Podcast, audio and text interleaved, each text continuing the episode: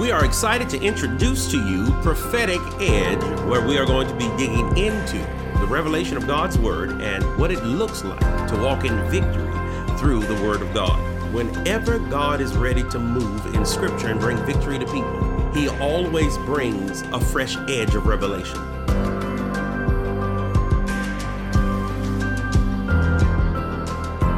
Now, I want to encourage you as we're taking a moment to just talk about the Word of God, the mind of God, and how we hear God. We're in a divine moment where God is opening doors, and we're beginning to understand that more and more. And ever since around, you know, September of last year, many in the prophetic community have been talking about the year of the open door. But I want to talk about something a little bit different. I want to talk about the fact that in this year of the open door, what did God open? Okay. You're going to hear this on some of the prophetic teachings that we still are going to be releasing over the next few uh, weeks. We're going to unpack this whole idea, but I want to talk about something you're going to hear in depth. I want to talk about protect your eyes. Protect your eyes. In this year, one of the things that God revealed to us, and one of the things that you're going to hear uh, unpacked in depth, is this Hebrew year or this Hebrew time what it refers to that God began to show me was to understand chaff. Now, what is chaff about? Chaff is about that which irritates the eye. So, I'm not going to go into the deep teaching of it because we have that in another place that you're going to hear. But I want to talk about something that you need to understand. This is a year in particular where there's going to be more irritants, more annoyances, more things that try to block your vision, stop your discernment, mess with your perception than you've ever seen before. Whenever nations are going through great transition, what happens is the only way to stop nations from moving forward with unity into a place of building better framework, better government, better abilities to create for the next generation is to create what I call a swirl of misinformation. Now, because I love history, I love history and scripture and studying great speakers, great speeches, and the mind of God. I study thinkers. I study the way people form. I study how governments are made. I love this. This has been my love since I was in high school. So this is not new for me. So over 34 years of my life, I have been a student of history, one who studies those who build. When you're forming government, when you're forming thought, when you're creating laws, the thing that you have to first begin to grab a hold of is you have to look at future ramifications of current decisions. Now, in the church, we don't often think about this, but I want to talk to you just for a moment from a governmental mindset in the kingdom. When a current decision is going to affect the next 30 to 40 years, you have to be very careful about your current decisions because they are going to affect your children's children. Now, biblically, this is understood because this is kingdom thinking. Whenever God speaks to a person, we understand that God is speaking generationally because he is the God of Abraham, Isaac, and Jacob. When God speaks to Moses or to Joshua, he always would start by saying, I am the God who. So he would refer to himself as the God of their forefathers. God would read his own resume in their presence because Israel or the Hebrews are a generational thinking people. They are a people of 50 and 100 year cycles. Now, most of the world is still like that. When you talk about Chinese culture, when you talk about Japanese culture, Mongolian culture, when you talk about English culture, when you look at European culture, when you talk about Native American culture or island culture, most other nations, except for young Western nations, think in long term effect. We think of short paydays, they think of long harvest. Now, it's important to differentiate that because for many of us, as you are going to be moving in this hour, declaring the word of God, moving with the mind of God, standing for the kingdom of God, many of us have been disqualifying the legality of our voice the power of our witness and the depth of our insight because when we open our mouth, we tell the rest of the world that we only see 10 years into the future.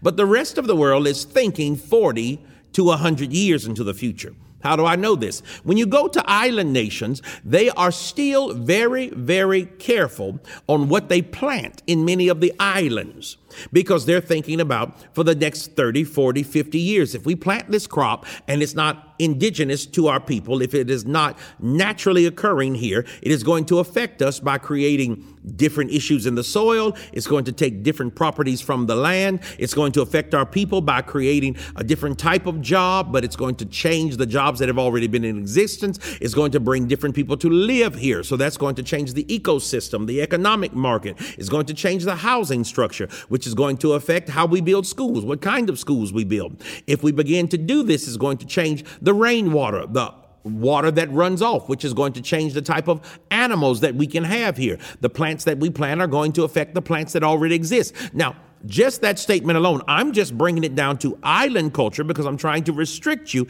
into one small thought.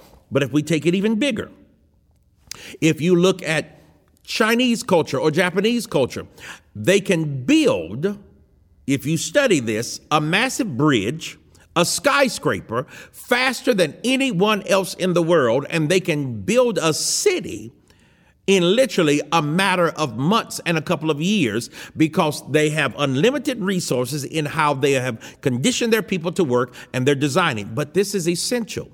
Yet, they have taken the time to not let some things get into the culture because they have the mindset of we must protect what is our culture and we don't want to let some things in.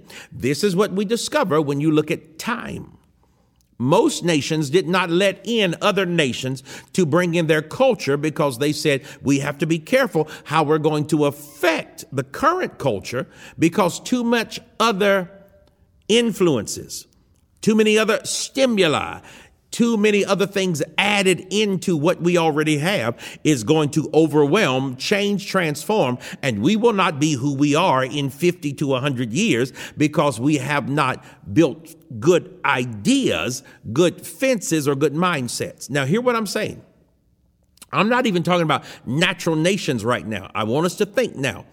So when we stand up and we begin to speak, that we're telling people who God is and what God can do and how God can transform their mind, their nation, their mindset, their family.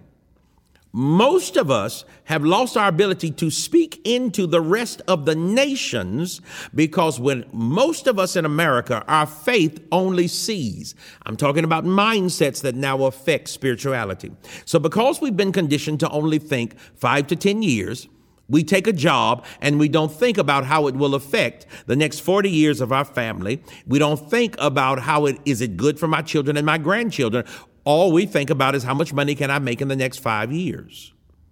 When we're moving somewhere, we're not thinking about what kind of community we're going to be into because most people in other parts of the world, when they move somewhere, they're thinking, this is where I want to be. Is this good for me to raise my children here? And would my children want to raise their children nearby or in a similar culture so that we are part of a culture, part of a climate, part of a landscape, and we can add to over the next 20 to 40 years this place we live and not take from. We don't think that way most of the time in the West. We're simply thinking about I'm going to move into this house and I'm this is good and after 4 or 5 years I'm going to sell this house or after 7 8 years I'm going to find a way to make money off this house. Now all of that's good. I love understanding real estate and moving in it, but for most of us what it means for most of us is we are rootless. Now when you are moving in the spirit and you don't understand root, you don't understand foundation, and if you don't understand legacy, that means everything you speak is going to be based off what you can perceive to be valuable in a five year period, and at most a 10 year cycle. Why am I saying this? That is why, for most of us, we don't have a mindset for how to change a nation. We don't really have a governmental dream of how to shift this country into righteousness or Western countries. We don't even have a dream as to what righteousness would look like. So, whoever has the loudest voice in our political system, whoever is speaking to the current wound in our psyche or the current bleed in our economy, we run to that side because we're only thinking of five to 10 years. We look at what's affected my money for the last one or two years.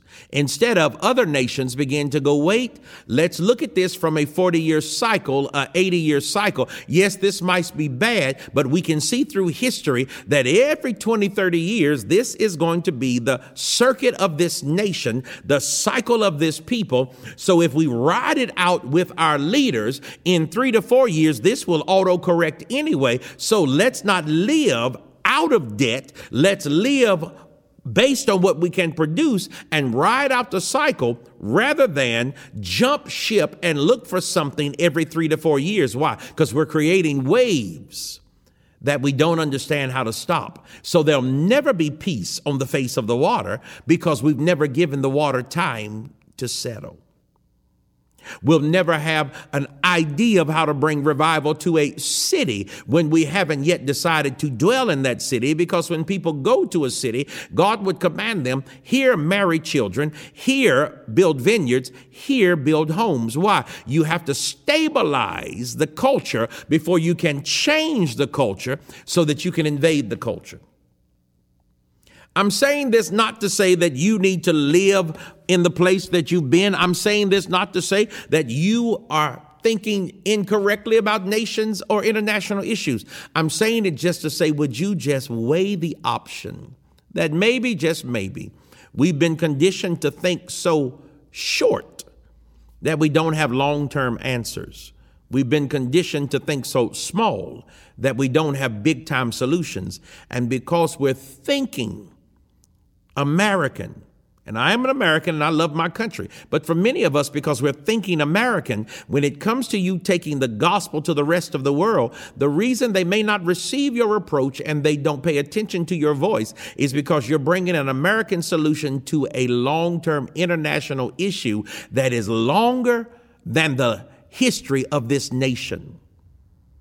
That sometimes what the world is going through, they've been wrestling with it longer than your grandparents and your parents were in the earth.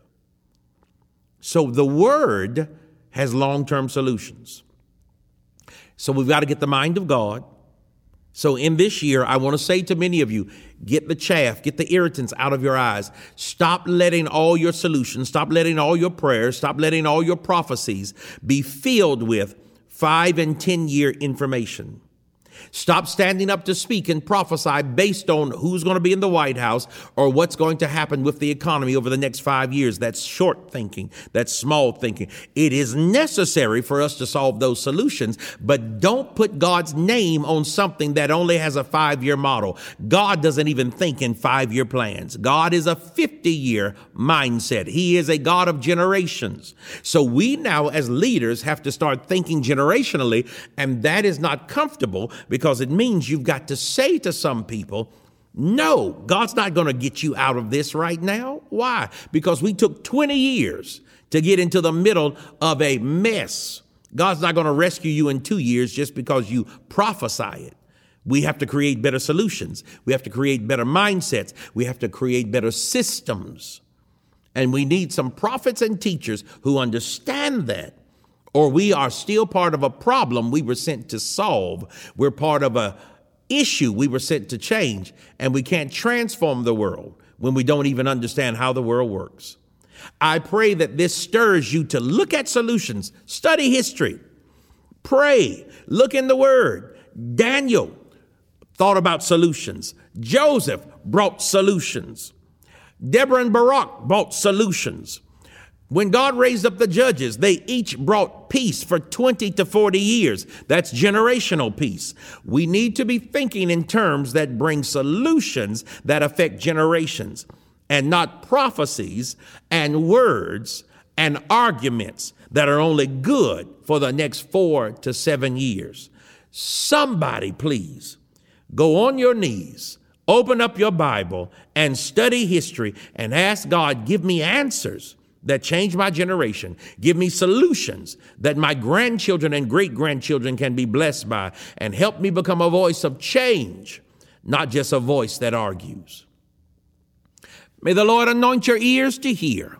May you see beyond what's currently being put in front of you and see into the heart of God, the mind of God, and the solutions of God. May you become a thinker of solutions, a dreamer of systems, a maker of models. And may God use you like Daniel, like David, like Joshua, to bring forth ideas, instruments, and new mindsets that people may reap the benefit of your wisdom, eat the fruit of your labors, and be changed because you were willing to think outside the box and build what's never been seen in the earth. The Lord bless you and keep you. In Jesus' name, amen. This has been Prophetic Edge with Michael Dalton. If this episode has blessed you, please consider sharing it with someone. For more information, ministry dates, and to sow into the ministry, please visit yes-ministries.com.